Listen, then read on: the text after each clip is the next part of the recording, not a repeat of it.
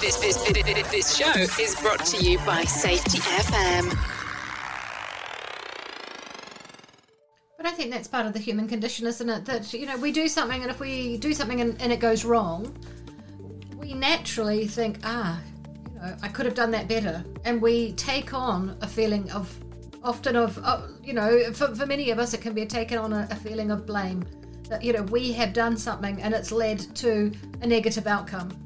And so, regardless of how clear and um, succinct the messaging is from the organisation, if, if our starting point is we've cocked up, we've done something, it's, it's, it's ended in a negative outcome, then we're going to infer that message to uh, um, support our internal thinkings that blame is involved.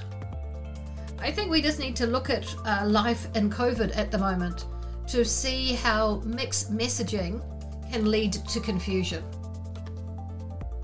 And we can see how information from multiple different sources can be totally misconstrued by different people because of different agendas, different bias, different understandings, different contexts in which that message filtered through.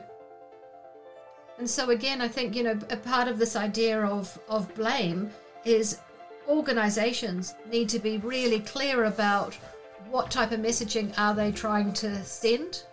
And at the same time we need to be working in an element of trust. You know we need to be thinking of opportunities where we develop trust with people where work is done. So, in a learning team, workers are part of the solution, not part of the problem. that's right.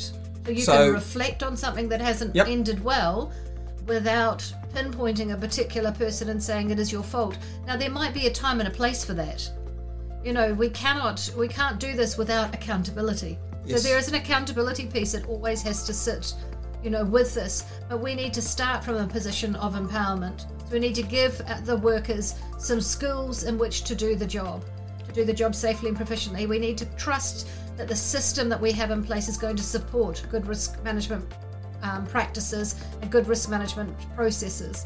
And at the end of the day, there are times when accountability needs to be put forward. But actually, we've got to be really careful about this notion of blame. Who's to blame? Is it the worker because of something that they wittingly did? Or is it the system that didn't support good practice?